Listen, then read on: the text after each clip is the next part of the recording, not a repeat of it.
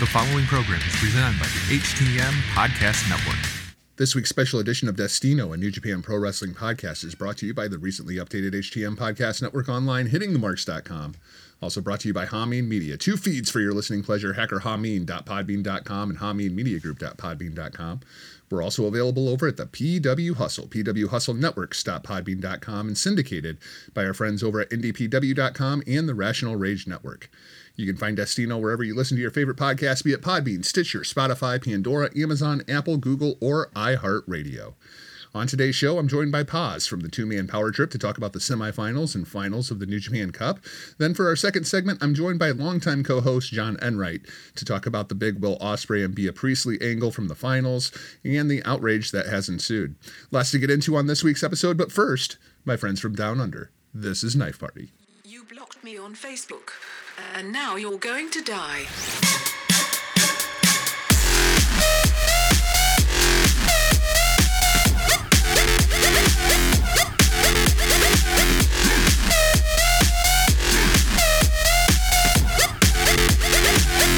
Now you're going to die.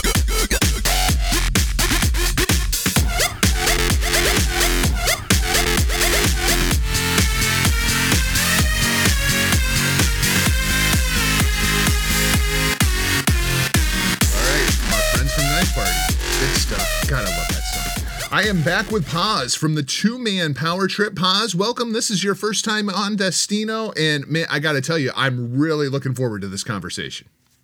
Thank you for having me. Appreciate you inviting me on. Um, I guess be- before we, we jump into things, go ahead and tell people about the two man power trip, what you got going on over there at Patreon, and uh, then we'll talk about what a badass Shingo Takagi is. All right. Thank you. Uh, so you can follow me on Twitter and Instagram at Two Man Power Trip. The Patreon is patreon.com backslash TMPT Empire. Got stuff from Dr. Tom, Dr. Pritchard, of course. Got stuff from Kevin Sullivan, Dirty Dutch Mantel. To also do a show with PJ, not only the AEW review show, which is on Vince Russo's Patreon, but the Pro Wrestling 101 series, which is very, very good. And he's got a great mind for the business.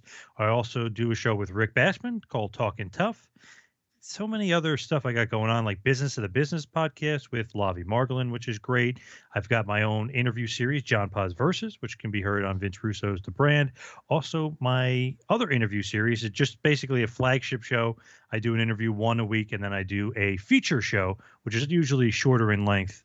Also, um, so it's about uh, 10 or so podcasts going on to, during the week. It's a lot, but just go to tmptempire.com for more. I tell you what, man, I get up to around like, you know, three or four, and I'm just like, I got to back off a little bit. I'm, I'm doing too much. And then you got Poz over here doing like 10 of them. Jeez. I mean, like, I didn't even do an episode of Destino for like six weeks, man. Hey, it's crazy. I know uh, Vince Russo uh, jokingly said I was the hardest working man in podcasting, and Ben Bin Hamin took offense to it. He was not happy about it. I know I got some heat for that. yeah, well, you know, you don't want to fuck around with ha ha ha mean, man. You get a $5 face slap, puts you right back in your place. Mm. It Yes. happens. Ask Big Ray True. about that one. Yeah. Yeah, there's video of Big Ray getting the $5 face slap. Never want to go there. Oh, did, he pay for it? I, Did he pay for the Of course he did. He's such a mark. He's the mark of the masses, for God's sake. I always enjoy it when I can get Poz to laugh because he's one of the more serious people that we have on Destino. So we'll see how many times I can make Poz Yes. laugh over the course of this episode. Yeah. Uh, we're, we're here to talk New Japan Cup. We're going to talk about the semifinal matches, then we're going to get into the final, and then we're going to get into the bullshit because there is a whole lot of bullshit going on around the, the finals of the New Japan Cup, and I'm pretty sure everybody knows exactly what I'm talking about. But we got to start things off Saturday, March 20th, as Will Ospreay ends Cinderella's run through the New Japan Cup. David Finlay falling to Will Ospreay 21 minutes and 4 seconds to a Stormbreaker. Um, you know, Poz, last week when I was on here with Mighty Joe Morin, uh, I made some comments about Will, Ospreay. And uh, evidently, Will Ospreay took them very, very seriously because I, I accused Ospreay of working as a babyface again. I accused Ospreay of doing too much of the flippy floppy, and everybody cheer for me, and uh, the pandering to the crowd. Poor David Finlay. I, I'm sorry, David Finlay. I didn't mean to get in Ospreay's head like that. I didn't mean to tell him he was a terrible human being. I didn't mean to bring Dickhead Ospreay back out. But boy, Dickhead Ospreay showed up. What what did you think of the matchup with Finlay? Very good. I was actually shocked the match before that, where how he beat Jay White. Very, very surprised. Like you said, Cinderella story for Finlay for sure. Very, very good match. I feel like Ospreay did hear you, and uh, he did, you know, totally, totally heal it up and brought his game back to a different level. He's just unbelievable, though, Ospreay to me, because you know you think you can go one direction with him, he'd be like great babyface, but no, he's very, very uh, keen on being this big time heel for New Japan. I love him. I just think he's just a great athlete, great wrestler. He's one of the few guys when you do that flippity floppity crap. He actually is one of the few guys I like that does it well. So even when he does do it, even you know maybe being a heel don't need to do it as much, but even when he does do it, I don't mind it as much because he's so damn good at it. The other guys who I see a lot in AEW are not quite as good or as sharp as him, so it kind of pisses me off that they're not on that level. I feel like if you're going to do that stuff, he's the guy that that can do it and get away with it. He's very very good. How long have you been watching Ospreay matches? Uh, probably I want to say maybe five or six years or so. Maybe I'm trying to think. Okay, we're we're we're, pretty much right in line as far as when we started watching Ospreay. And I, I feel like the reason that we feel that way about Ospreay is because we saw him five years ago. We saw him six years ago when everybody was saying, Will, you're so athletic, you're so good. You just got to slow down a little bit, man. You're you're gonna kill yourself. You got to let things breathe a little bit. Just just let the moves actually sit in. And I feel like that's what he's really done with his style over the course of the last five or six years. And watching that progression I think that's why we think Ospreay is so much better at it than what some of these other guys are, where they just haven't learned yet. You gotta slow down a little bit. Yep, you got to slow down. You got to sell a little bit, use some psychology. But he's just one of those guys. That's like, my God, his athleticism is insane. Just the stuff he could do, and you just kind of surprised at it sometimes. But I just hate some of those other guys when when they try to almost imitate him. I feel like they're almost imitating him and Ricochet and, and what they were able to accomplish, and they just don't do it as well. Yeah, back, back way back when when Will Ospreay was yep. a junior. Yeah, that. It, yep. the the match that invented dot dot dot dive. I mean, that I, I, think that's actually where Randy Orton came up with that from. Was that that uh, Best of Super Juniors yes. final? Yes. Uh, David Finlay, on the other hand, I mean, number one, I'm astounded that David Finlay is in this position. Uh, and I, I said last week I should have saw it coming because there was no way they wanted to do Will Ospreay and Jay White yet. So that part makes sense to me. Uh, what did you think of Finlay making it to the semifinals? And where are you at with David Finlay? I mean, it's crazy that Finlay and Switchblade were in the same class and looking at where they are inside of the company. Is Finlay stock rising or is this kind of like a, a one time Cinderella kind of thing? like Gedo sometimes with the New Japan Cup. He'll throw in some big time surprises, some Cinderella stories just to throw you off. Uh, like Kevin Sullivan always says, be unpredictable, don't fall into a pattern. Don't always push the same guy at the same time. So I feel like that's what he was doing with the booking there and changing it up a little bit. I like Finlay I think Jay White, though, as far as that class, he's above him for sure. He's definitely better. Um, not even just as a as a worker, but just overall character. He's been able to really own it. I mean, he's been great, great heel and, and a great worker regardless. But I feel like he's really been able to own his character. David Finlay's getting there. I feel like he's so much better than when I first saw him uh, many, many years ago. Much improved. Definitely getting into, you know, maybe shaping into his own. He's getting there. But um, I felt like you when you said before Cinderella story, I was like, yeah, this was like upset central as far as him beating Jay White. But now that you say that, it kind of makes sense because you don't want Jay White um, versus Will Ospreay yet. Wait, save that for a big show.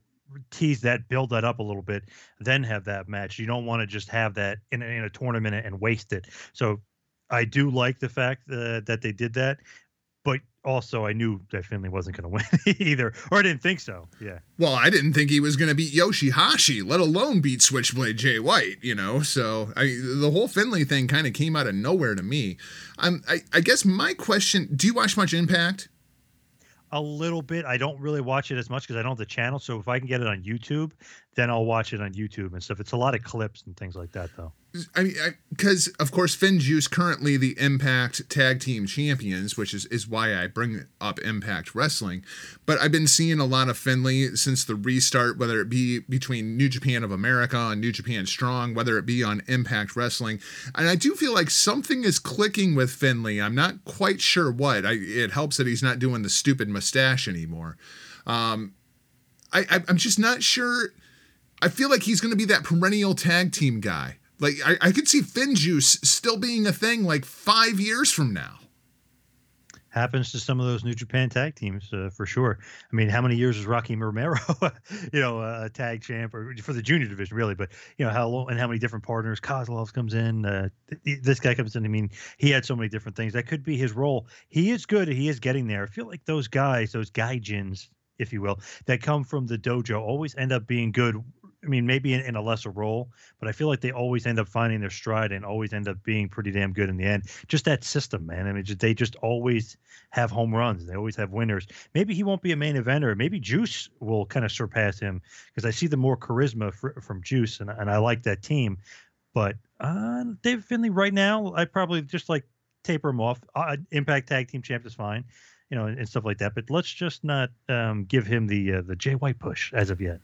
Well, we'll go ahead and bring it up before I forget. Jeff Cobb is teasing a new member of the United Empire coming up at Sakura Genesis. Um, one of the names that we we haven't been throwing around, and I can't believe I didn't think of this, Juice Robinson. I, I'm down for Juice Robinson to turn heel and go hang out with Will Ospreay, the same guy that he was hanging out with the entire time they were on quarantine in the UK together. And, you know, he ended up somehow winning the lottery and hooking up with Toni Storm. Oh, lucky bastard. I didn't even realize that. What a lucky bastard. Nice. I know, right? Like, my God, Toni Storm, like, your standard for men is way too low, honey. Like, you can do better than Juice. What do you think, though, like let's say it's not a guy that's in New Japan. Are they kind of saying it's going to be somebody brand new, somebody's returning, or are they saying it, it could be anybody? Because I kind of thought when I when I mentioned this to you originally, I kind of thought that he was going to be like a surprise guy, like maybe a Marty Scurll or something like that. I was just wasn't sure who they were kind of intimating, but is it definitely going to be an outsider or could it be Juice or somebody from inside New Japan? At this point, all we know it is X. It's the secret weapon which, because I mean, to me, the name that I really want to see join the United Empire is Gabriel Kidd. I think Gabriel Kidd would be uh, great to fill in as the junior for the United Empire. The personality lines up, the countryman whole thing all lines up. That seems like the logical one, but when I think of Gabriel Kidd, I don't think of the secret weapon. Yeah, maybe not even Marty Scurll either, because it, it would almost intimate, like you were saying, like a heavy hitter, like a heavy right. weight or somebody bigger, uh, like a Michael Elgin or something. Maybe bringing him back into the fold. Yeah, that that could be an interesting one. Uh, the other name that I have kind of floated around is Carl Fredericks. Uh, mm. And and I know Carl Fredericks is doing kind of the whole lone wolf gimmick in New Japan of America. Excuse me. And that's really cool, but if he is going to get into New Japan, obviously we know everybody basically runs with a faction of some kind, and he is currently dating Jamie Hayter, who happens to be Bea Priestley's old, current, I'm not sure because she hasn't gotten back into the country yet, tag team partner over in Stardom. So you you can draw lines to Ospreay that way as well. I kept hearing rumors of Andrade and that, Sombra was going to come back. I don't think that he necessarily fits in with that group, especially he could be in uh, Los Ignorables, if you will, or you know, in, in, another faction, maybe even go back to them. But I just, I just don't see him in United Empire. But I did hear that rumor that floating out there that could be Andrade, La Sombra. I mean, I, I could see it, but I guess my problem when I think of La Sombra he's very much the same kind of character Ospreay is. Like I feel like that would be having two alphas in the room, and I don't think mm. that works. Um, which is also kind of my my holdup of La Sombra going to ROH too. Like the dynamic between La Sombra and Rush at this point would be very different than it was when La Sombra left. For sure. Yeah, now they're kind of like the two lead dogs. You don't need two lead dogs. You kind of in a faction you need the leader, and then the other guys fall into their place. Uh, like the Jeff Cobb role, he's the enforcer. He's like the tough guy. So yeah, I don't know if uh, Sombra maybe fits in with them either. Man, I don't even know who it could be. Now I'm thinking about it. I, honestly, I know Elgin has his problems and maybe won't be allowed back in New Japan. But I would, if I was them, I would do Elgin. I would love to see Elgin and Cobb together, and I'd love to see them be a team, almost be like uh, when Hercules. Vicious Yeah. Her- when Hercules and Norton were like the Jurassic uh, Powers or something.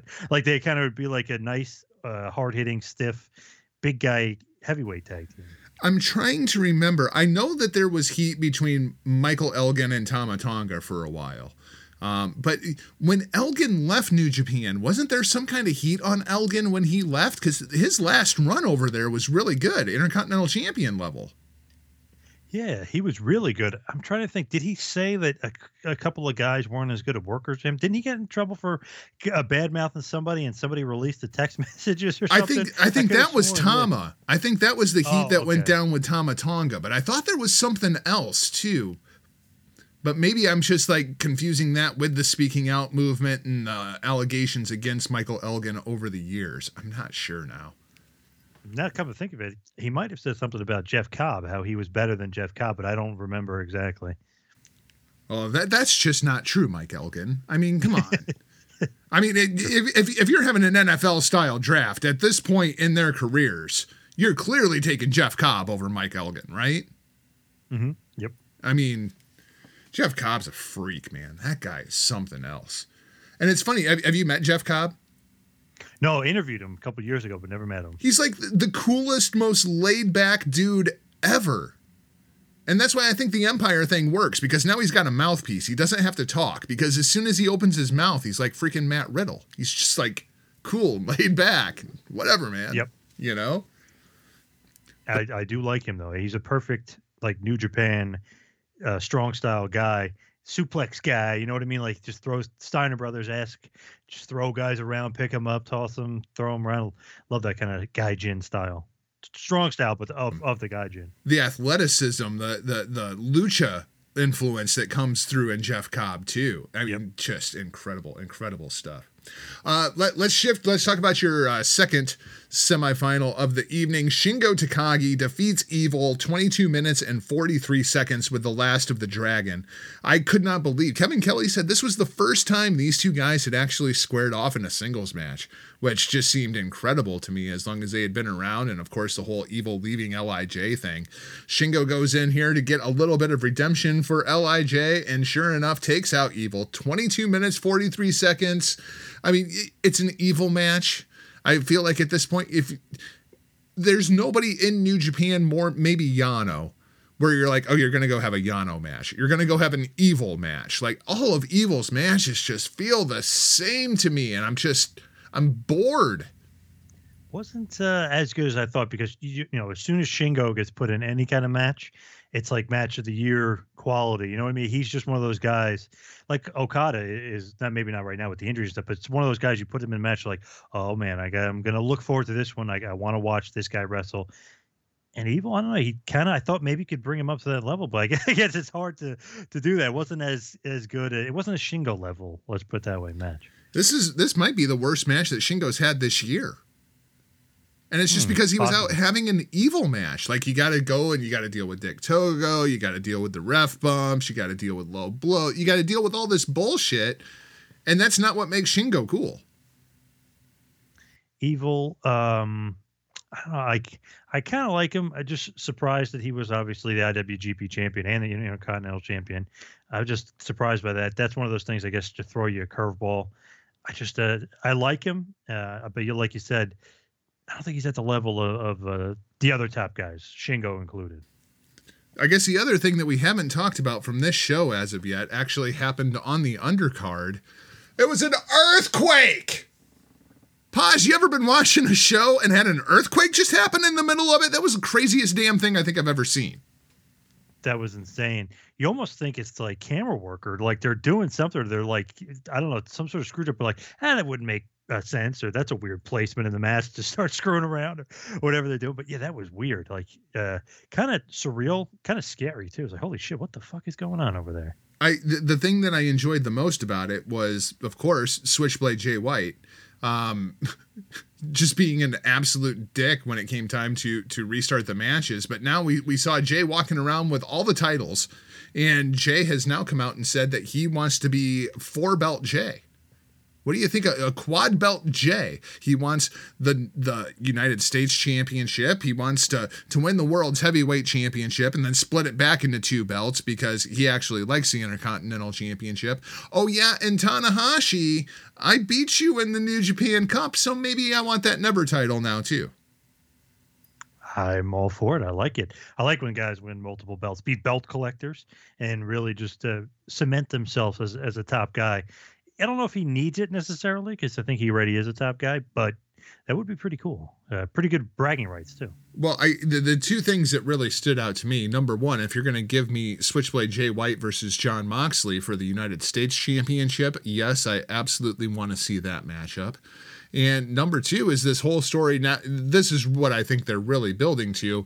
It's going to be the never open weight champion Hiroshi Tanahashi defending against Switchblade Jay White. They're trying to elevate this damn Never title.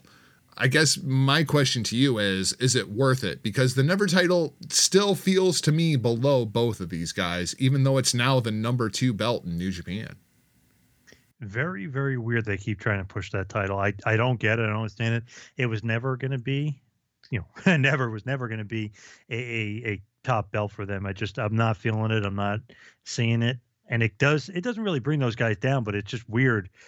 You know, like when certain guys fight for titles that are like beneath them, it's like um, like Sting and Hogan fighting for the TV title or something. And be like, eh, this kind of doesn't really right. make sense. It's beneath two main event guys to be fighting over the Never title.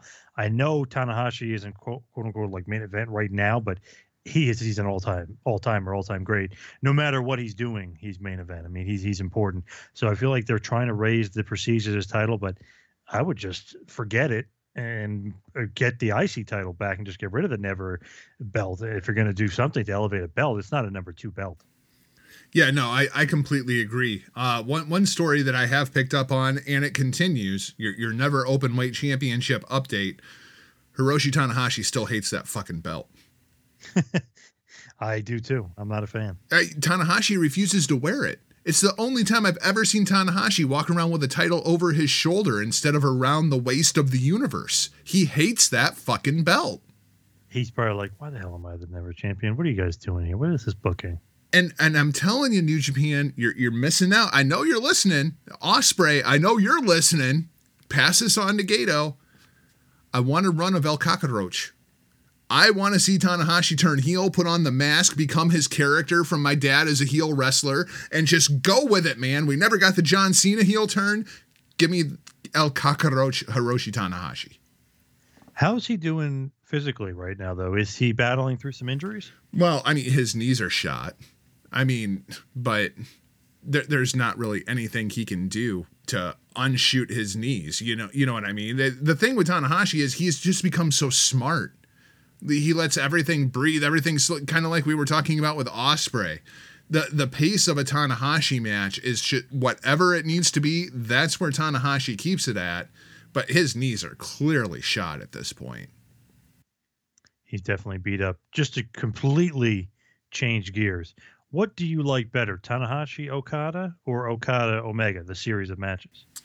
Ooh, that's a good one. Mm, I would probably go Okada and Tanahashi. And it's just the history and the story being told between those guys. I think the matches, at least the first two matches of Omega and Okada, I think are the best of the match. Well, boy, I don't know. That first time when Okada won his first IWGP championship from Tanahashi, that match was freaking incredible.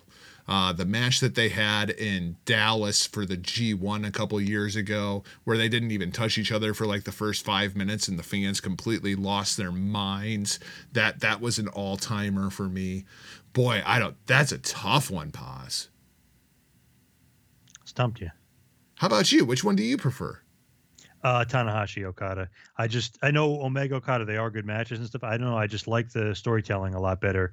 Um, more psychology, obviously, you're going to get from Tanahashi. Better, I don't, I don't want to say better work rate necessarily because I think equally both great matches, but something just connects with me more on the Tanahashi Okada matches. I'm more invested in them when I'm watching.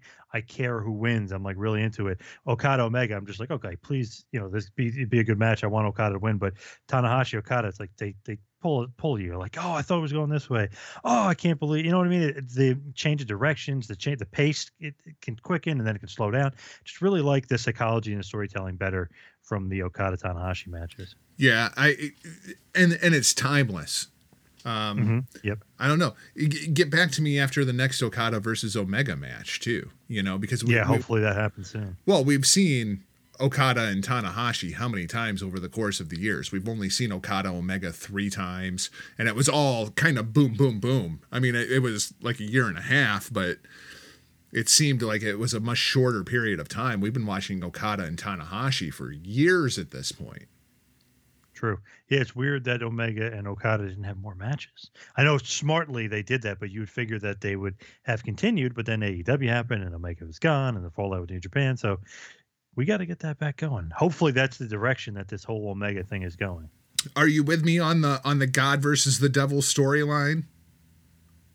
With uh, Omega and Ibushi, Yeah, so so you have Omega versus Ibushi for the IWGP World's Heavyweight Championship. Kenny Omega wins, takes everything away from New Japan, and then you have to have the Rainmaker uh, come back and and put down the Devil and take the title back. That's when Okada gets his next run, and then you know Ospreay takes out Okada to to get his first IWGP World's Heavyweight Championship run, and there's you know what's going to happen in New Japan for the next three years. I love it. A great idea. I love the long term storytelling you're doing there, long term booking. I love it. Well, you know, if you follow Gedo's booking for long enough, and Omega finally said his name. He even acknowledged it on Twitter. God, Yeah. it's ridiculous. Those those that group and the way that they do their storytelling, just ridiculous. I do like that though. The long the long term. Let's get back to the New Japan Cup as we, we, we see the finals. A rematch of the match of the year 2019. Of course, at that time, it was the best of Super Juniors finals, and everybody at the time thought, Shingo Takagi is not a fucking junior heavyweight. You can blow some smoke up my ass, but no, no, no. But okay, we got Ospreay versus Shingo out of it. It was awesome. Ospreay wins that time. Shingo meets Ospreay again inside of the G1. Shingo gets his win back, so they're tied 1 1. And Will Ospreay puts down Shingo Takagi 30 minutes and 6 seconds to win the New Japan Cup with a Stormbreaker.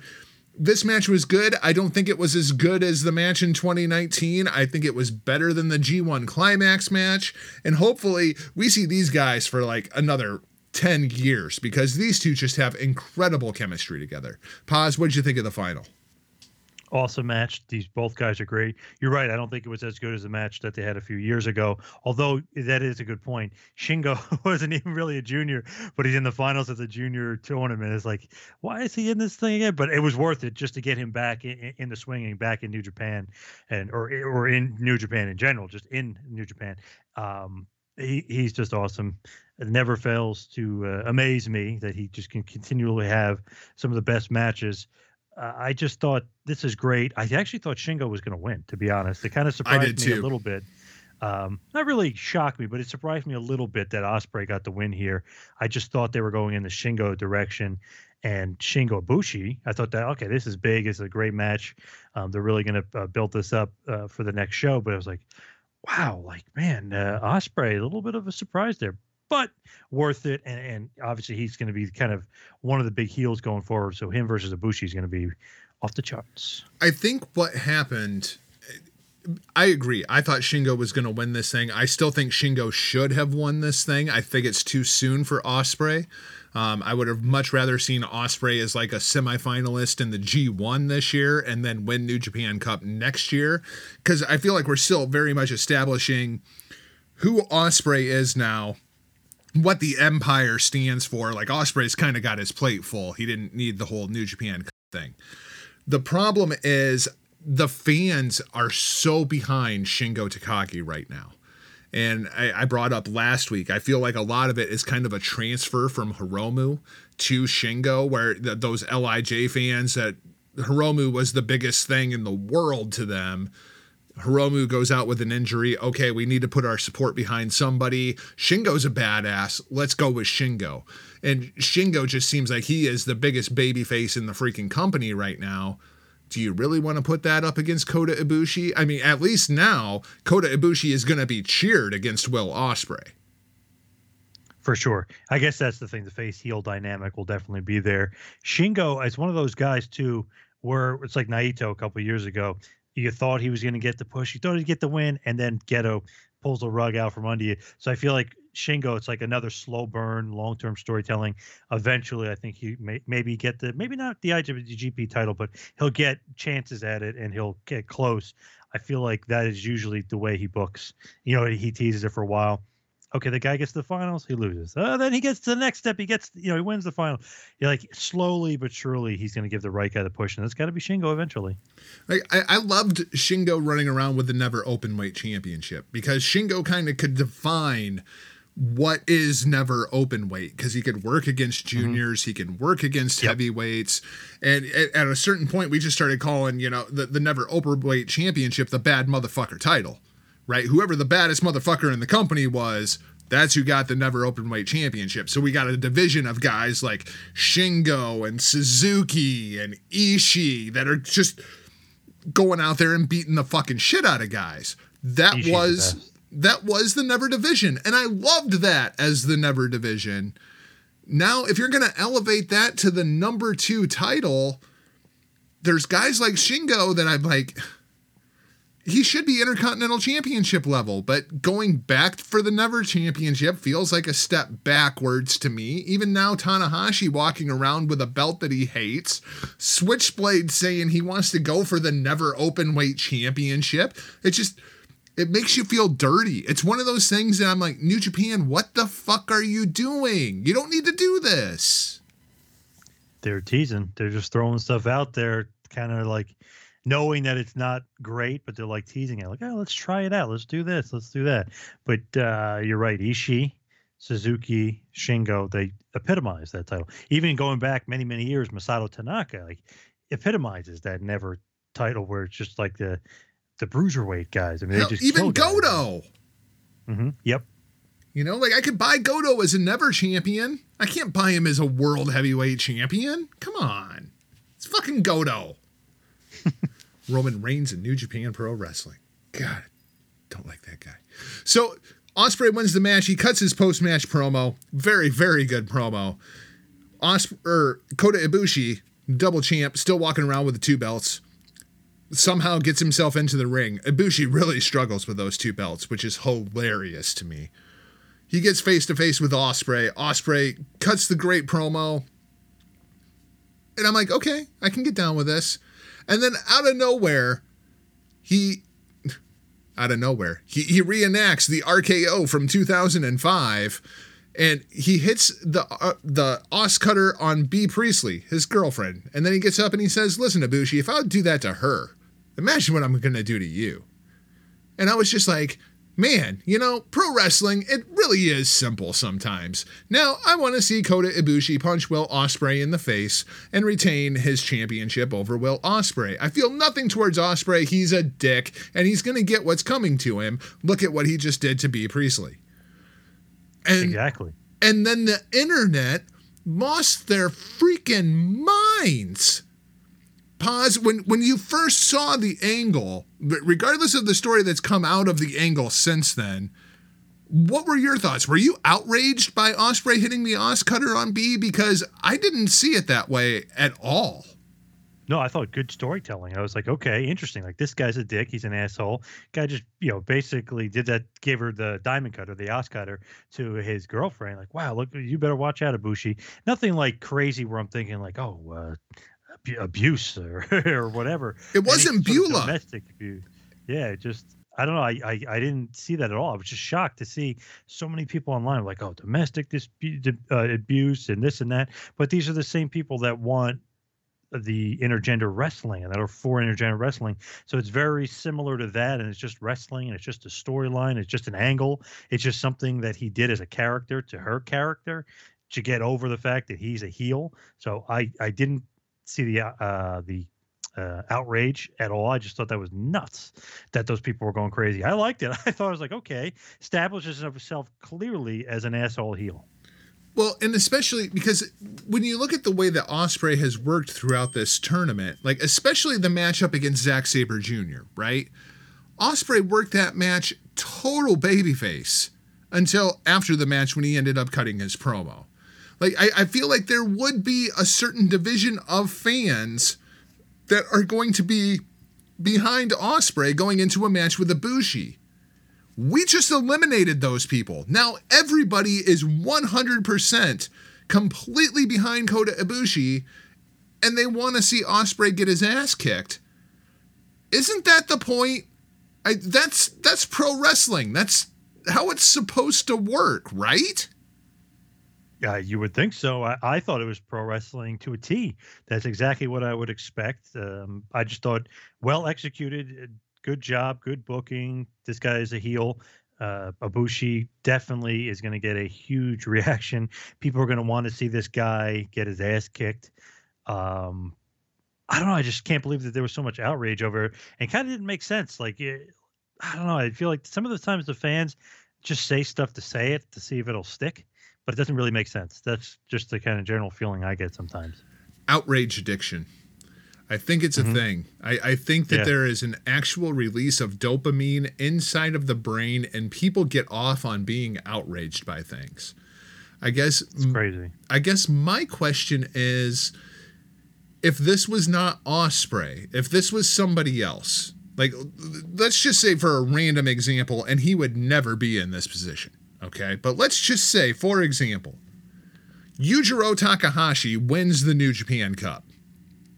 He's standing there and he's got Pieter and he's got you know, Fale and Tama Tonga standing there. And everything plays out exactly the same way. And he puts down Pieter. Does anybody fucking care?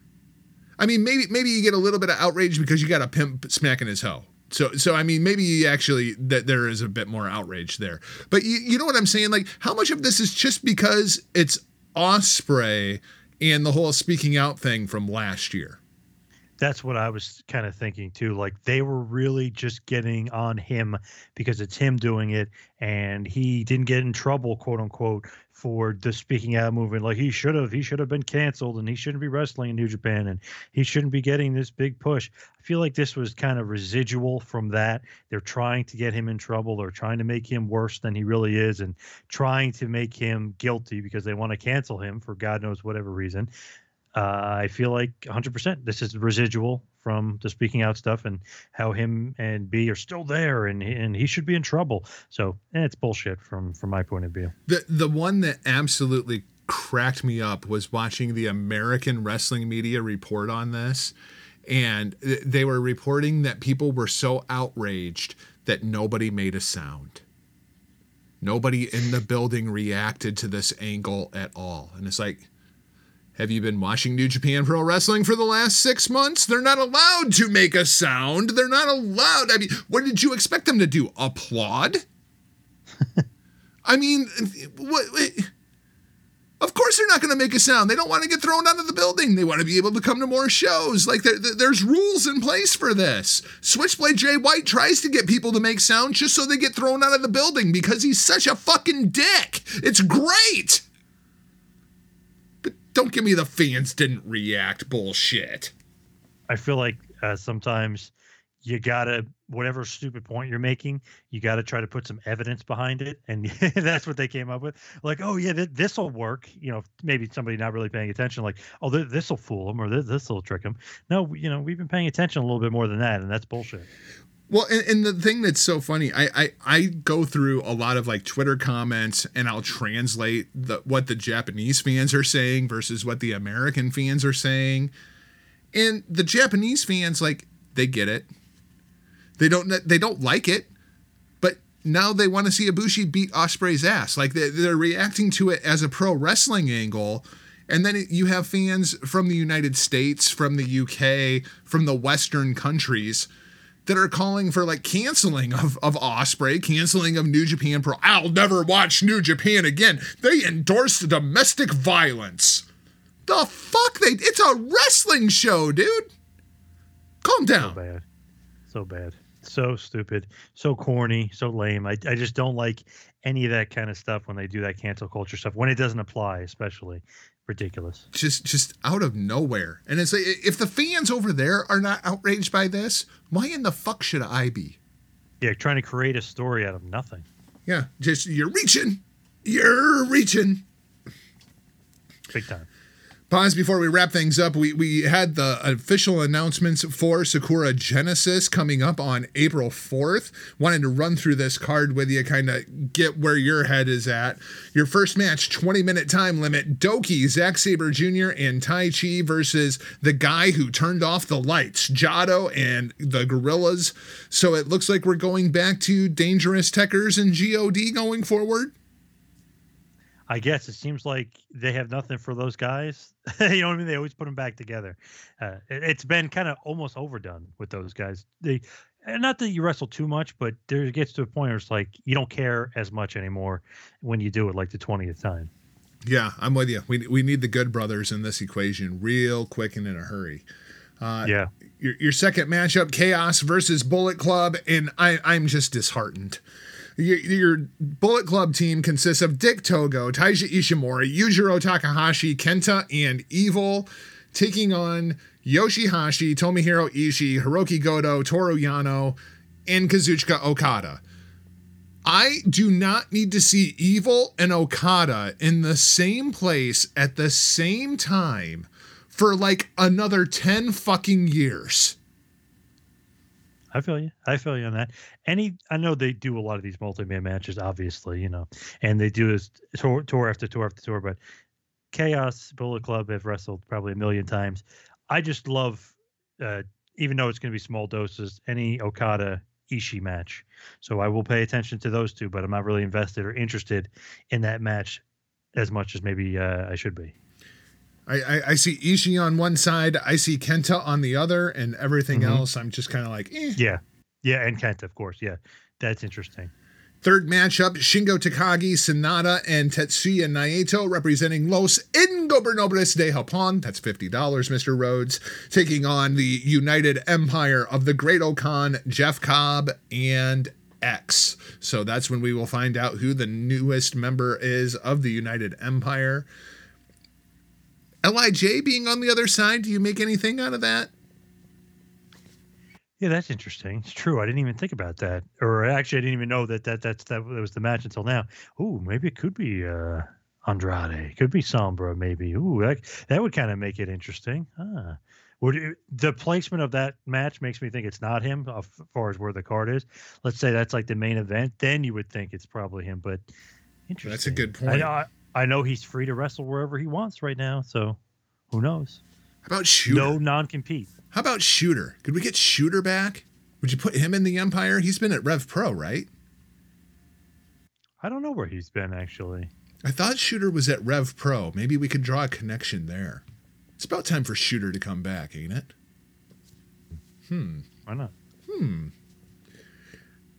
Your fourth matchup of the day we're clearly building the Switchblade versus Tanahashi, and this is going to be a preview match. Satoshi Kojima and Hiroshi Tanahashi, that's an interesting tag team, taking on the unit of Bad Luck Fale and Switchblade Jay White. Not really a whole lot to talk about here, but I do hope that we get more of Switchblade calling Tanahashi fat because that's one of my favorite stories in 2021. that is pretty funny. Uh, not true, but pretty funny. Uh, I, I, like that a lot. I feel like Fale was due years ago, was due for a big push. Never, never quite got to that level. Yeah, yeah, it's unfortunate too. I, you know what? I want to see Fale in the bad motherfucker division too. Yeah, I agree. Let Fale be a bad motherfucker again. You know, I miss the grenade and shit. Your fifth matchup, your your semi-main event of the evening, IWGP Junior Heavyweight Tag Team Championship match, titles on the line. Yoshinobu Kanemaru and El Desperado making their first defense against Roppongi 3K. Yo is back. He is reunited with Sho. And I'm a little sad. I'm a little sad because I when Yo went out, I expected big things on a show. I thought they were really going to elevate him up the card inside of the junior division, and it just it was Desperado. Desperado is the guy who got the push that I thought that Sho was going to end up getting with that killer match that he had against Hiromu at the Best of Super Juniors final. Roppongi 3K back. I mean, I I guess okay. Sometimes I feel like the uh, junior tag team division. I don't know. There's no life to it. Sometimes I feel like they just put the guys in there. Sho and Yo are just there. You know what I mean? It's not nothing. eh, Nothing's elevating. They're not getting a push. They're just like, all right, just have a good little, you know, three star match or whatever, and you know, let's just move on. There's nothing in place for them, and they're not going anywhere right now. Yeah, it's unfortunate because I think Sho Tanaka has a huge upside to him. They just have to figure it out. Your main event of the evening, 60 minute time limit for the very first time. The IWGP World's Heavyweight Championship on the line. New Japan Cup winner Will Ospreay fixing to get his ass beaten by Kota Ibushi in the first defense of this title. Poz. I see no way Ospreay's walking out with this title. I would be shocked and floored. I don't think he's quite ready there yet as far as being a top heel and as far as being the IWGP World Champion. I feel like Ibushi's run has only just begun. I feel like he needs probably to be champion for at least a year. You know what I mean? Get a huge run out of this, really uh, showcase who he is, beat all the top guys, eventually uh, beat Okada and Tanahashi, but you got to start with Ospreay, then beat Jay White, and then kind of you know move along and get bigger matches. Then maybe at the next Tokyo Dome, maybe him and Omega go at it. But I want a nice long build. I want a nice long title reign from him. Ospreay, this match is going to be awesome. I guarantee it. But not quite there yet. I think Ibushi has to go over. One of the big topics that I've heard thrown around is this whole thing with Ospreay and Bea Priestley is a ruse. And that Bea Priestley is going to come out and help Will Ospreay defeat Kota Ibushi. Um, isn't the better story Bea Priestley comes out to help Will Ospreay? It was all a ruse, and Ibushi still overcomes Will Ospreay. Like that's clearly the better story here. Yes. Plus, it totally teases you as a fan, like, oh shit, they tricked him. Oh, here we go, title change, and then oh, he kicks out. You know what I mean? There's got to be like that that change, that roller coaster ride. Where like, oh damn it, I can't believe they they tricked him. Oh no, the you know the face overcomes and he beats him despite that ruse and that trick. So you're right. I think that's the better story, and that would be great. And if they end Bushi's title reign already, I'd be shocked, unless he's injured or something. But if they ended his reign already, I'd be shocked. Which story do you like better? Do you like that Bea Priestley comes out to help Will Ospreay and they the unit still comes up short to Kota Ibushi? Or do you like the story better that Bea Priestley comes out and screws Will Ospreay before making her exit? No, I think it should be a ruse. I think she should pretend that she's against him, then try to help Will. Then they blow it, and, and Ibushi still wins. Just because I think that would be a great story, and it looks like oh these heels tripped over their own feet, and they all they screwed up. They still couldn't get the job done. Just because I don't think Ospreay is ready for that level uh, as of yet. But it's a cool little tie-in and a cool little storyline to throw in there to give you the opportunity or the chance in your mind that he's going to win the title when he really shouldn't. Yeah, kind of sets all the wrong things right. The one thing that is uh, kind of standing in between, um, I don't know if we will see Bea Priestley at Sakura Genesis because that day she is competing against Utami Hayashishita for the uh, red belt over in Stardom. And I'm not exactly sure where that show is. I want to say it's at the Budokan, but it's not Nippon. Uh, Yokohama Budokan, maybe? Hmm. No, I'm trying to what remember time? off the What top of my times are? Uh, what times are both the shows? Well, and that's another big thing too, because Stardom a lot of times will run early in the afternoon, so that that is a possibility as well. Yeah, very interesting uh, stuff. I I think she'll be there. I just I just get a feeling. I'm with you. Poz, thank you so much for doing this, man. Uh, this was a blast. I had a great time every time I get to sit down and have a good conversation with you. Uh, why don't you go ahead, plug uh, all the, the social medias and whatnot for the power trip one more time, and uh, we'll let you get out of here so you can go back to recording 15 other shows. Sure, you can just follow me on Twitter and Instagram at Two Man Power Trip. Check out my website tmptempire.com and check me out on Patreon, patreon.com backslash TMPT Empire. If you go to the site, got all the other podcasts on there. I don't want to list them again. It's too many, like you said. It's way, way too much going on. But if you check me out on social media and uh, follow along, you will get an easy, easy uh, crash course on all the podcasts I got going on. Thanks, man. This was awesome. We'll do it again soon. Thank you. Appreciate it. The following announcements have been paid for by the sponsors of the Hamin Media Group. Hamin Media Group brand management is taking over. Social media, video, audio, design, marketing, and more. HMG Brand Management is proud to be partnered with Vince Russo's The Brand, Stevie Ray TV, Rip Rogers FR Podcast, Goldilocks, Big Vito Brand, The A Show starring Aaron Stevens and April Hunter, The Two Man Power Trip, and now Angelina Love and Velvet Sky, The Beautiful People.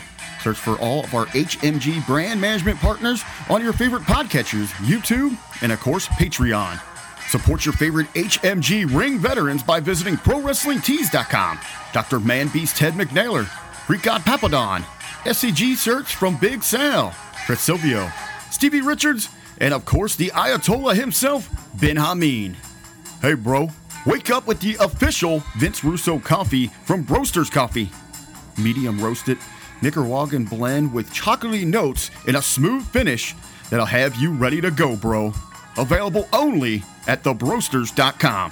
For a flavorful hashtag RBV fitness foodie experience, visit ZordosOliveOil.com. Zordo's Ultra Premium Extra Virgin Olive Oil is exclusively sourced from the Zordos family private 100 year old olive groves in Greece. Taste the difference and visit ZordosOliveOil.com today. StevieRichardsFitness.com for the most affordable and effective home workout program that'll give you results, real results. 12 and 16 week resistant band programs are available for instant download now at StevieRichardsFitness.com. Russo'sBrand.com, where the pros are pros, bro. Get the most valid takes in wrestling from the pros who live it. Visit Russo'sBrand.com. Subscribe to Hacker Hamin and Hamin Media Group on Podbean.com and visit Patreon.com backslash Hamin Media Group. We now take you to your featured HMG presentation. So I had Poz on, and typically you would assume that would be the end of the show, but this is a very, very special episode of Destino. I had to bring in the experts. Um, and, and, normally I use that term lightly, but not today. Um, of course, Poz and I, we were talking about the Will Ospreay and the Bea Priestley angle and kind of the response that has been. So I reached out to our friend John Enright, a frequent host here on Destino. John, welcome back to the show. Hey, it's good to be back on, my friend. It's always glad to be on Destino to talk New Japan, even in a slightly negative way. Even in a slightly negative way. Uh, John, why don't you go ahead and explain to people exactly what it is that you do um, give them a little bit of background on the foundation. And then I know we've got a special month coming up in April that you wanted to tell people about as well. And then we'll talk about this whole Ospreay and Bea Priestley thing. Okay.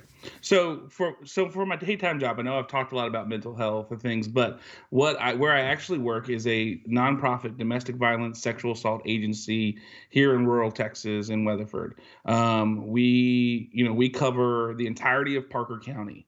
So we're, we're located in Weatherford, but we offer services for anybody who lives in Parker County. We are a nonprofit organization, so we don't charge for any of our services. If someone is a victim of abuse or sexual assault, anything along those lines, whether they are male, female, uh, we like we we have unfortunately we say we see as young as three as old as 103. So I mean, elderly, young adult, young child, if they come in, they don't pay for services. So the first thing that happens is we figure out what their abuse is and how to connect them with the right department. They get an advocate. That person talks to them, gives them the steps that they need to take to begin their process of healing. And then if they need counseling, we have therapists, three therapists on site um, they can do counseling through therapy and, and things along those lines. Um, and then the therapy comes and goes. So sometimes maybe they, they're good, and then a few days later, or a month or six months later, something triggers them, and they can come back and schedule and get back on the schedule for therapy. Um, that's the one thing about our agency that's different than like a CAC or a government thing is the government, like a CAC, cannot help you until charges are filed we don't have that limitation. So someone can come in, they can never get charges filed against their perpetrator, which we encourage because you know that's the case. But we we want to walk through their path of healing, whatever they feel comfortable doing. So if they never charge files, we can advocate with them, and they're with us as long as they want. We never close their file. So it could be six years, and they could come back in and say, "Hey, I'm dealing with this. Can I get some help?" We are glad to help that person whatever that may be so that's our agency in a small nutshell we we have therapists on site we have advocates we and we care for that person until they feel healed. That's the whole purpose of our agency. Um, that's why we're called Freedom House. So we're trying to bring freedom and healing to victims of domestic abuse, domestic violence, and sexual assault. And so that's kind of how we run things and that's how we do things. Um, we run on donations and government grants. Um, it, you can find us on Facebook as Freedom House of Parker County. We're on Instagram. You can also find us at our website, uh, www.freedomhousepc.org. Um, and you can find out more information there uh, and you can even donate there um, on the website. So that's kind of how we do things. I help run a lot of the social media. So if you see things on our social media page, I'm helping craft messages and things like that. As a matter of fact, April 5th, it, we are opening a secondary campus up in Springtown, which is in northern Parker County. So people aren't driving 20, 30 minutes for services uh, from the, that part of the county. They can go there and have a five minute, three minute, 10 minute drive and get the services they need without having to oh my god i got to get my kid out of school and then i've got to go down there and i got to try to come back and we're able to offer services better which is exciting. We're partnering with our local cac we're sharing a space with them. We'll be there two days a week. They'll be two days a week. And then april also is sexual assault awareness month. So um, sexual assault is actually the most underreported crime in the in the world, not just the United States. Um, you know, there's just statistics like last, you know, the, this last year's statistics just for Texas showed 6.3 million Texans have experienced sexual assault, whether that's been reported or not. 94% of people never report their sexual assault, um, which goes to show you if we know that 6.3 million people have experienced sexual assault, how many more are there if 94% have not reported? You know, to police or or or, or anything along those lines or any kind of services. So um, you know, we're trying to do what we can to get the word out to make people aware of sexual assault that it's okay, you know, to report. We we you know, we want to believe victims. We want to make sure that we listen and we we take everything in and and then we provide you the help that you need because we see a lot of times people, oh well they're just lying, they're just lying or that you know it seems too real, you know, untrue. Um, that person's a good person. Well, you know, I mean, let's take the Deshaun Watson situation, for example. You know, he's got what now 12 or 15 people who have lined up and said, yeah, he did this kind of thing. And at first they were like, oh, this guy, you know, he was such a good guy. There's no way, there's no way, there's no way. But how do you stack up 12 to 15 people? Now, how many of them are real or not, I don't know. But at the same time, we can't dismiss people because of what's happening. You know, um, we I mean, there's just guys have been sexually assaulted. You know, they say one out of five men in Texas last year were sexually assaulted, but once again, guys are even reported less.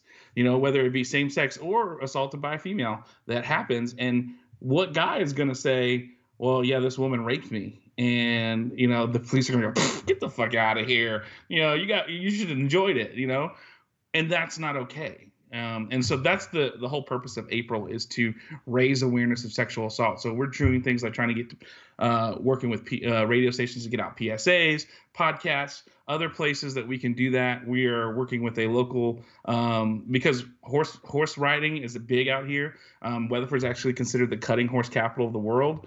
Um, there's a there is a cable channel called Ride TV, which would really impact a lot of people here. So we're working with them. One of their stars wants to feature us as a nonprofit as their to raise awareness. So we're working on them with doing a video PSA through with that with that um, one of the stars of their shows. So we're trying to do a lot to really raise awareness of it. Um, and the sometimes the things we struggle with, like we had a PSA with the radio station when they heard it was about sexual assault, they pulled it because they were like, "Oh, we're not comfortable talking about that."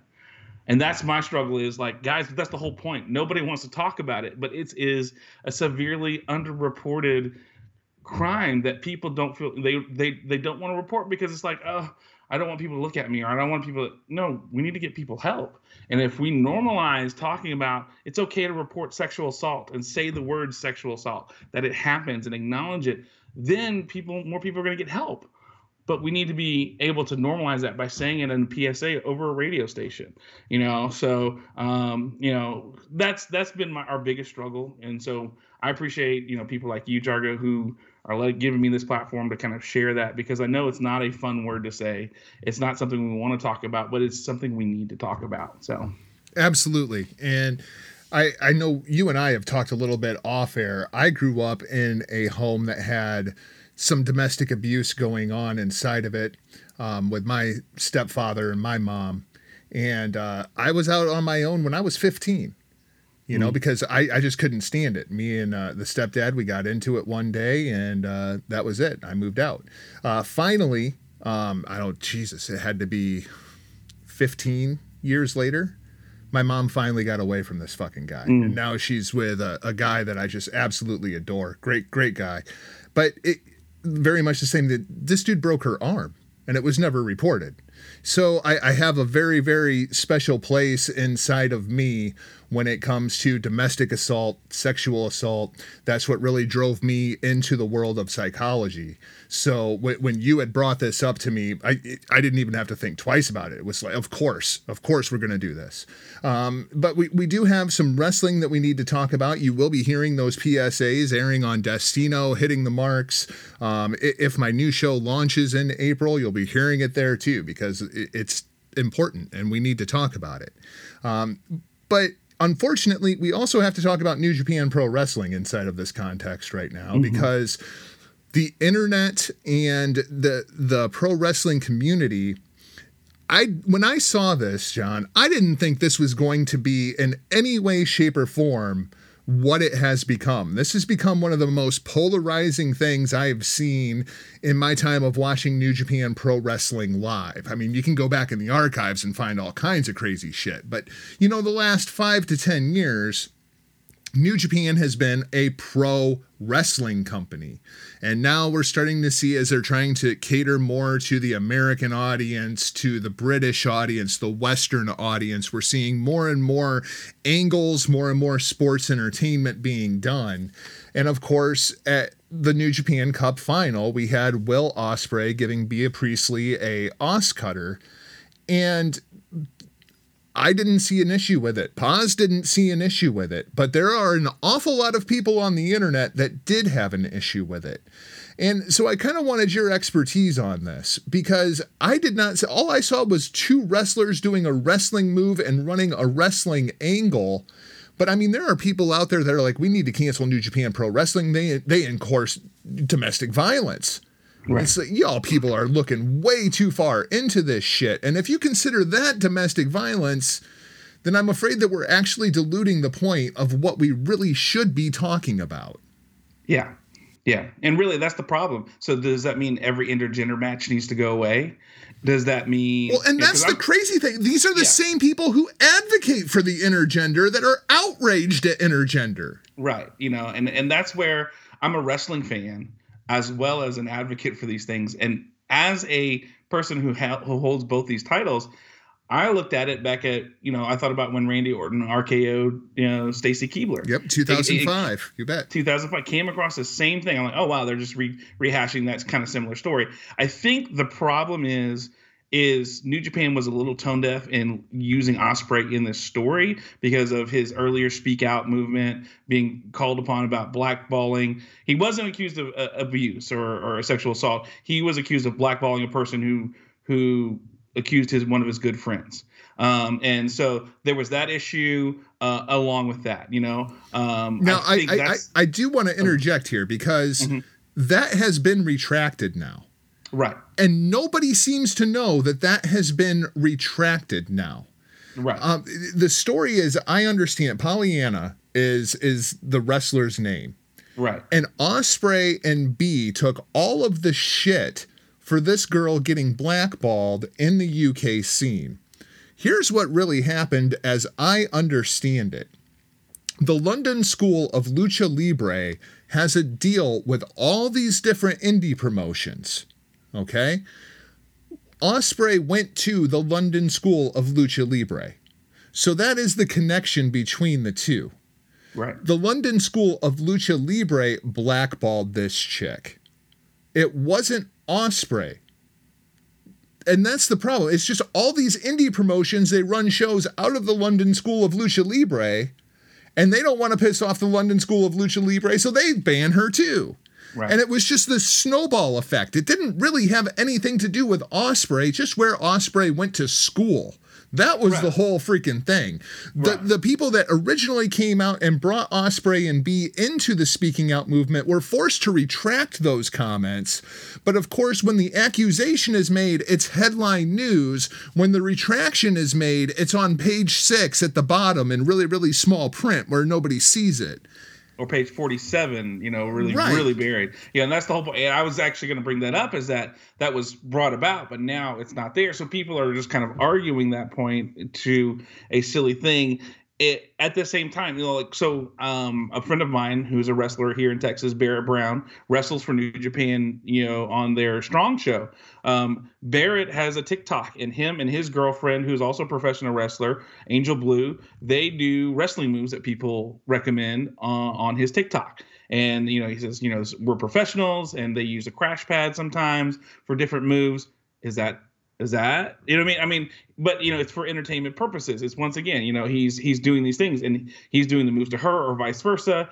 It's it's it's it's once again, I think, you know, people wanting and looking for to bring bring down people for for things that aren't just aren't there. People don't look into stories. I mean, there's so many times, or even just little things here locally, people will make a comment about, you know, why did this restaurant close? And they're like, oh, because it's terrible. It was rat infested or whatever. It's like, no, if you go look at it, Dunkin' Donuts, like for Dunkin' Donuts here, Dunkin' Donuts closed 800 stores last in 20,000 in in 2020 because of COVID and because they overexpanded. And so I linked an article. I said, hey, you know, maybe next time you actually do a little bit of research. This took me half a second to find on Google that they're closing 800 stores across the United States, and obviously underperforming stores are going to be closed, or stores that are in inconvenient locations, which is the case here. We're in Weatherford, Texas, you know, and there's a Dunkin' Donuts here. We probably they once again they they moved too quickly and they expanded too fast, and so that's why the store closed. Not because it was rat, you know, and all this wild speculation. It's just these are the facts, but people don't want to hear that. You know, and then when I put that, you know, somebody was like, "I this is wow, this is a well thought out answer," and I was like, "Because I'm giving you facts. You know, I'm not right.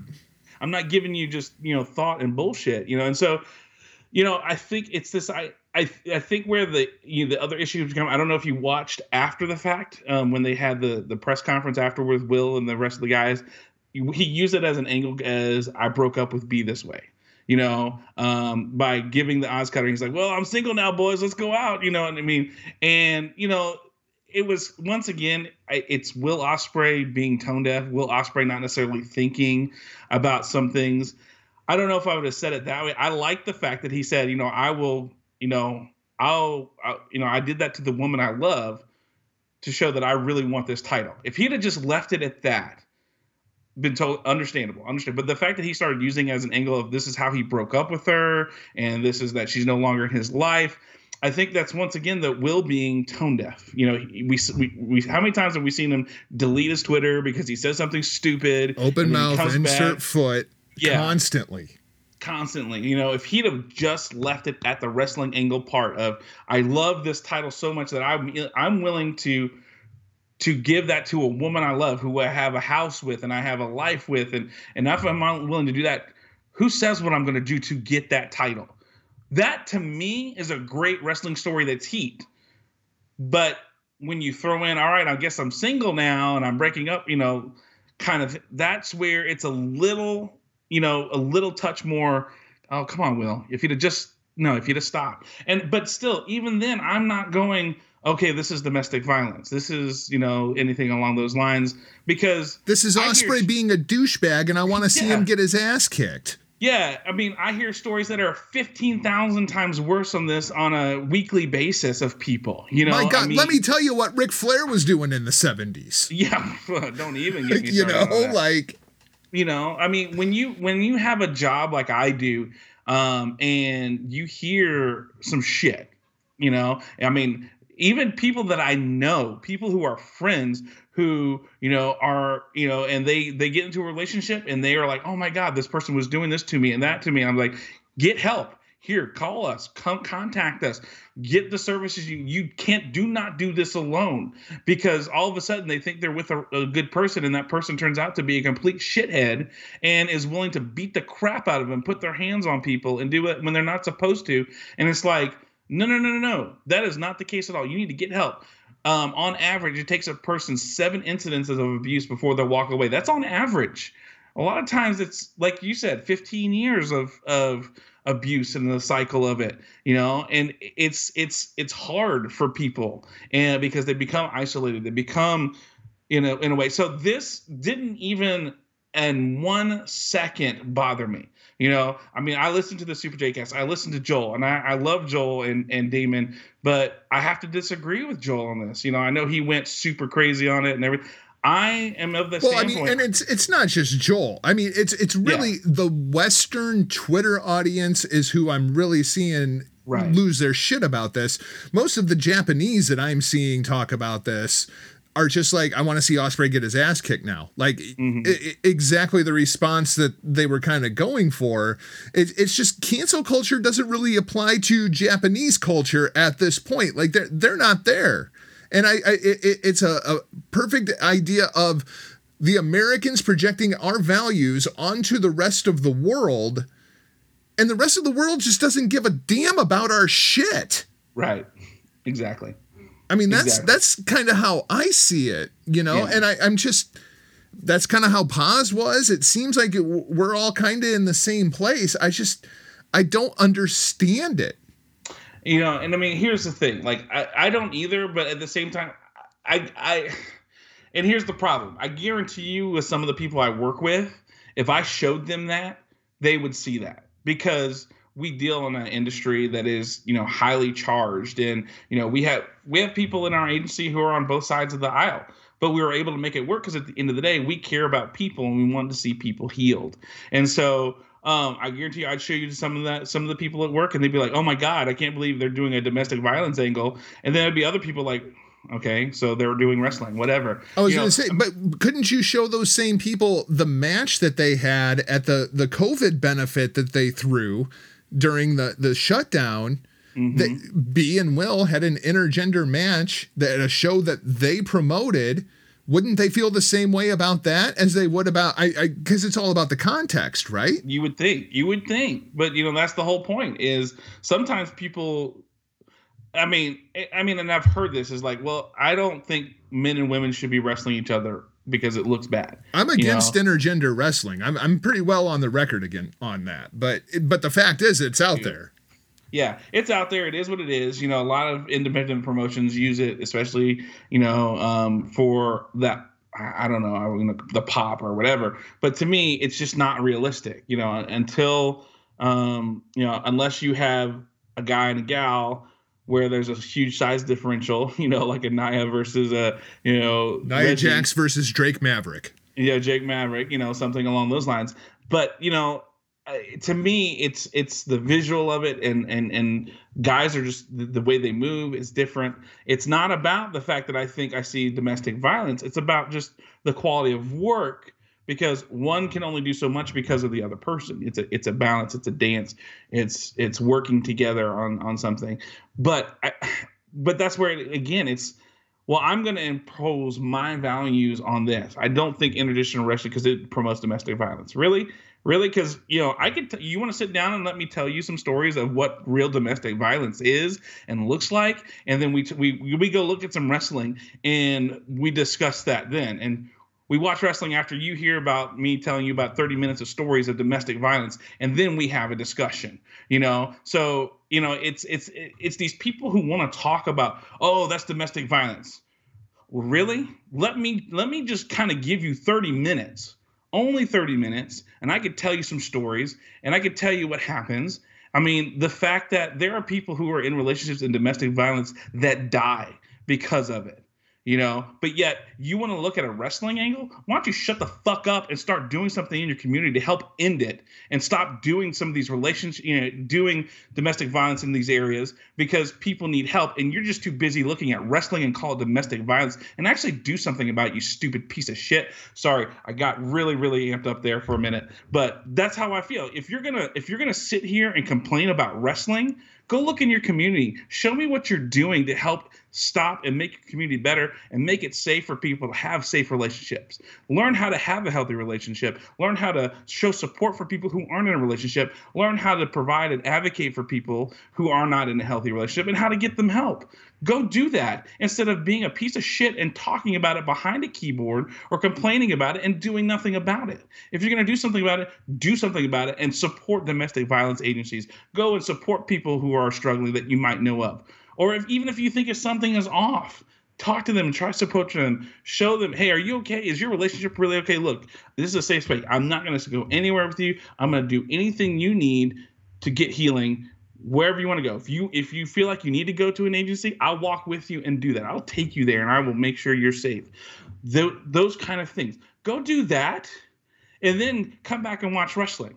I mean i watch wrestling because it is something that i can go hey this isn't so bad compared to what I have to deal with on a regular basis, except for SmackDown, which I have to watch tonight. Uh, you know, I was gonna say it, but you know, you beat me to it. I did, you know, but you know, it's it's something I enjoy because it's entertainment, guys. It's entertainment. Take a moment to stop and remember we're watching this because it's enjoyable. It's something that's not real. It's something that takes away. So what about you know so are we going to cancel um, law and order svu because they talk about domestic violence and sexual assault and children. I mean why is that show not being canceled? Why is it one of the most popular shows on television? Because we like drama and it's oh that's entertainment. So is wrestling you dumb shit. You know it's the same thing. So let me ask you this. Now going forward because i feel like this has to be addressed. Mm-hmm. one way or another it has to be addressed. So what is the better option? All right. Option A is Will Ospreay versus Kota Ibushi. Bea Priestley comes out and attacks Will Ospreay, costing him the IWGP World Heavyweight Championship. Or option B, Bea Priestley comes out and tries to help Will Ospreay because the whole thing was a ruse to get into Ibushi's head, and Ibushi still overcomes Will Ospreay and Bea Priestley. Like like which is the better option of the two? Because I feel like one of the two almost has to happen at this point.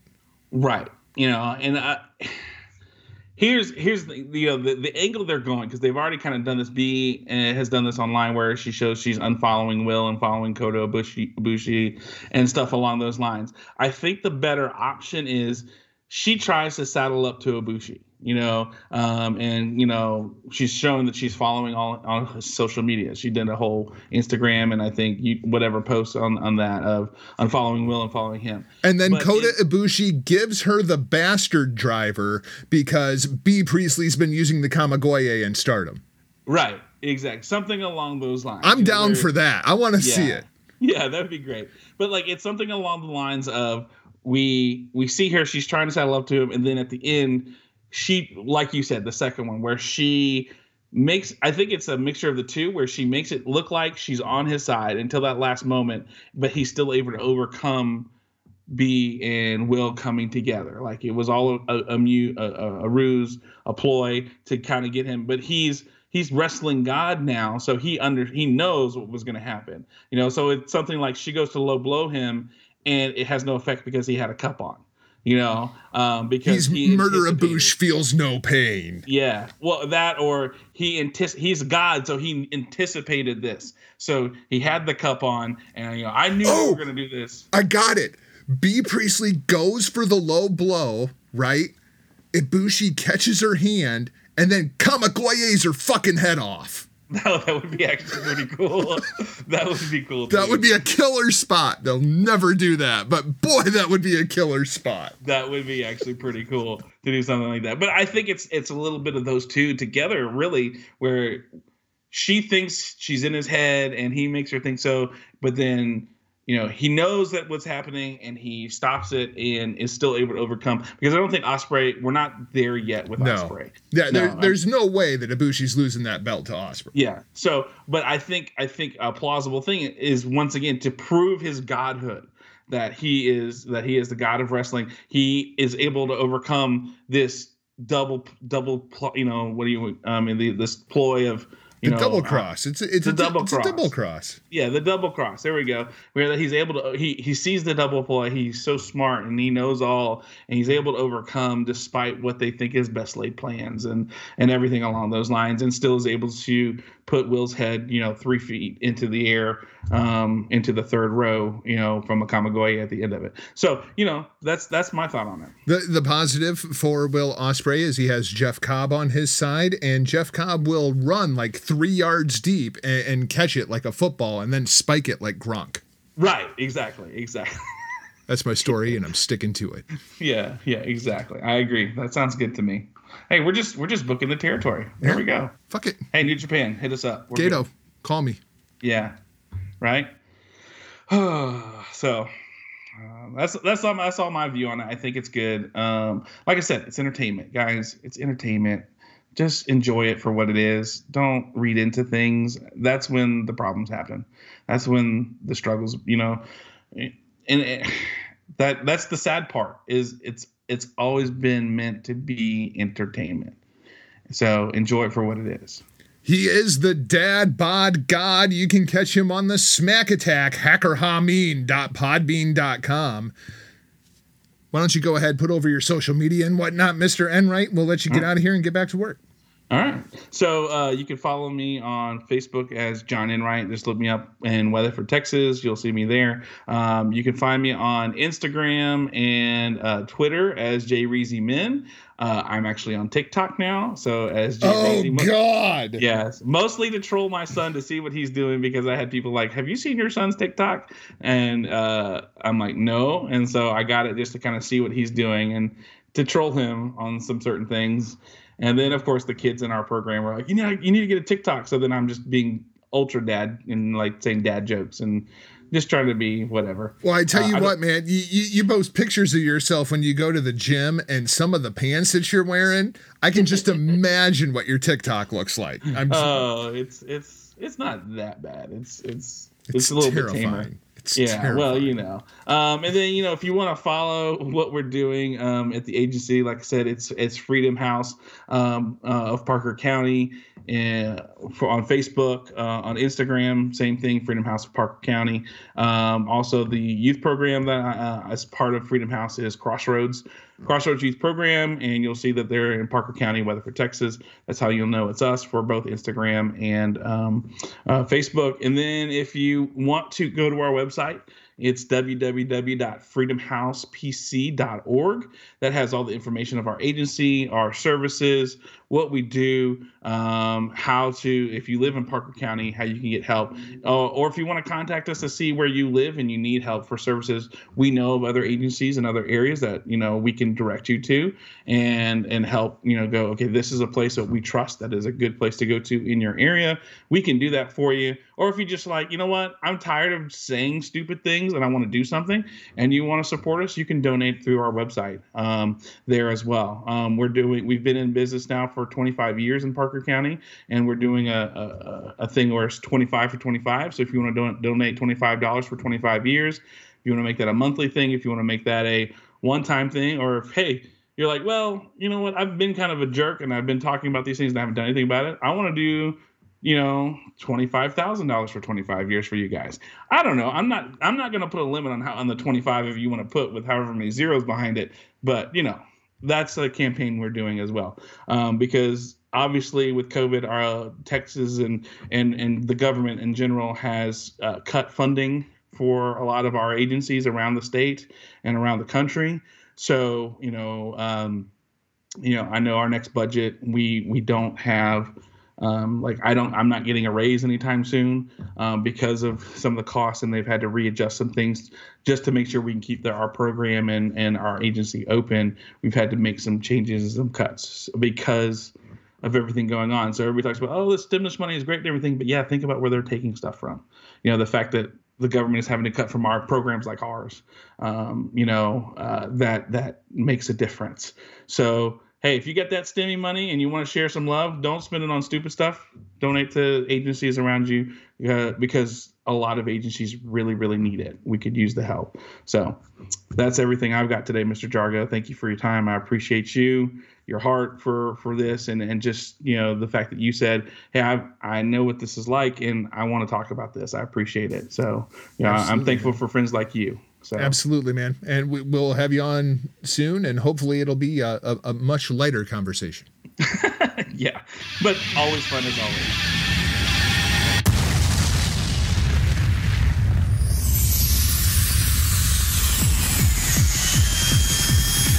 That's going to wrap things up for this special edition of Destino, a New Japan Pro Wrestling podcast. Thanks for listening, and if you haven't already, please hit that subscribe button. Then toss us one of those five star reviews. Help us out in the algos. Destino is brought to you by our friends over at the HTM Podcast Network, Hamin Media Group, the PW Hustle, IndyPW.com, and the Rational Rage Network. Find the show online at DestinoPod.com, across all social media at DestinoPod. Keep up with me at my new website, MichaelJargo.com. Very special thanks to Poz and John for joining me on this special edition. I'll be back soon with a full preview of Sakura Genesis. Until then, find us wherever you listen to your favorite podcasts, it Podbean, Apple Podcasts, Google Podcasts, Amazon, Stitcher, Spotify, Pandora, or iHeartRadio. Enjoy the road to Genesis, ladies and gaijin. I'll be back soon in your ear holes with an all new episode of Destino, a New Japan Pro Wrestling podcast. Adios.